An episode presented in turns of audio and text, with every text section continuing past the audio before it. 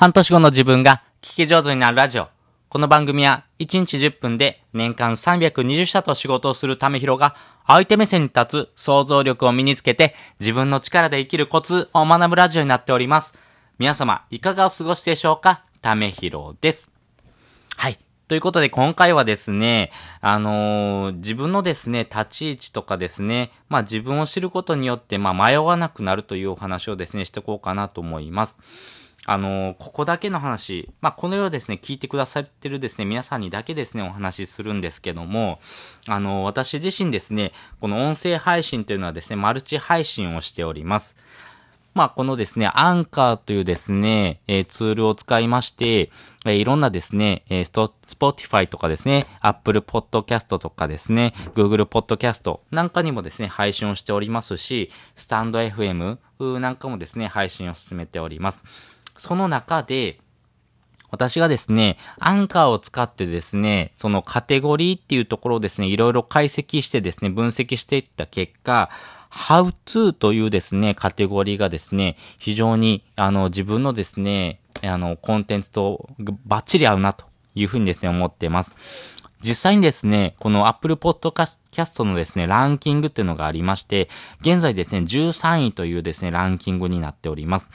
もともとですね、あの、いろんなカテゴリーをチャレンジしてたんですけども、そのカテゴリーでですね、ことごとく県外というですね、ランキングだったんですけども、今回、ハウツーというですね、カテゴリーになってですね、あの、自分のコンテンツというのがですね、多くの人にですね、求められる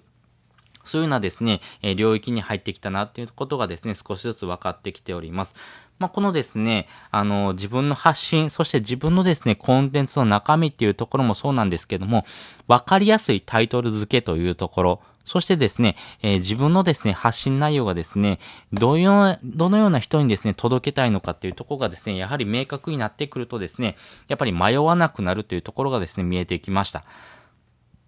まあ自分がですね、どの状態にいるとですね、いいのかっていうとこがですね、見えてくるとですね、選択肢が狭まれてきます。この選択肢がですね、限られてくることによって迷わなくなるので、気力、体力というところがですね、継続しやすくですね、生きやすく、本当に楽になるというところなんですね。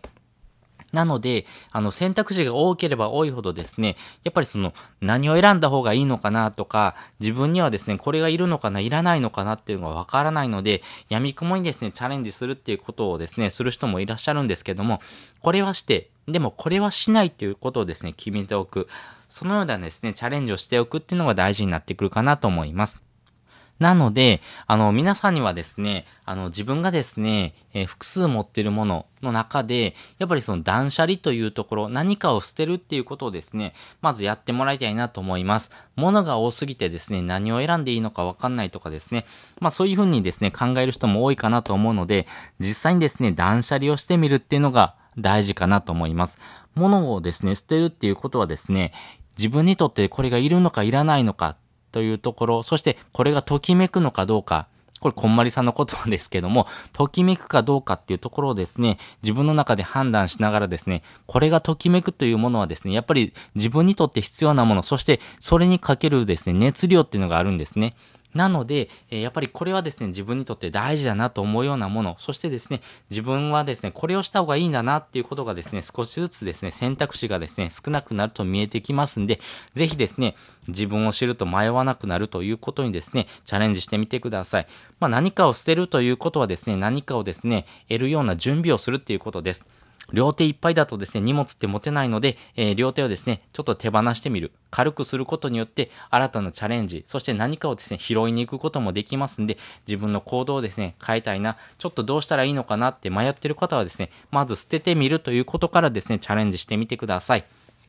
ということで、本日もですね、お聴きいただきましてありがとうございました。また次回もですね、よかったら聞いてみてください。それじゃあ、またね。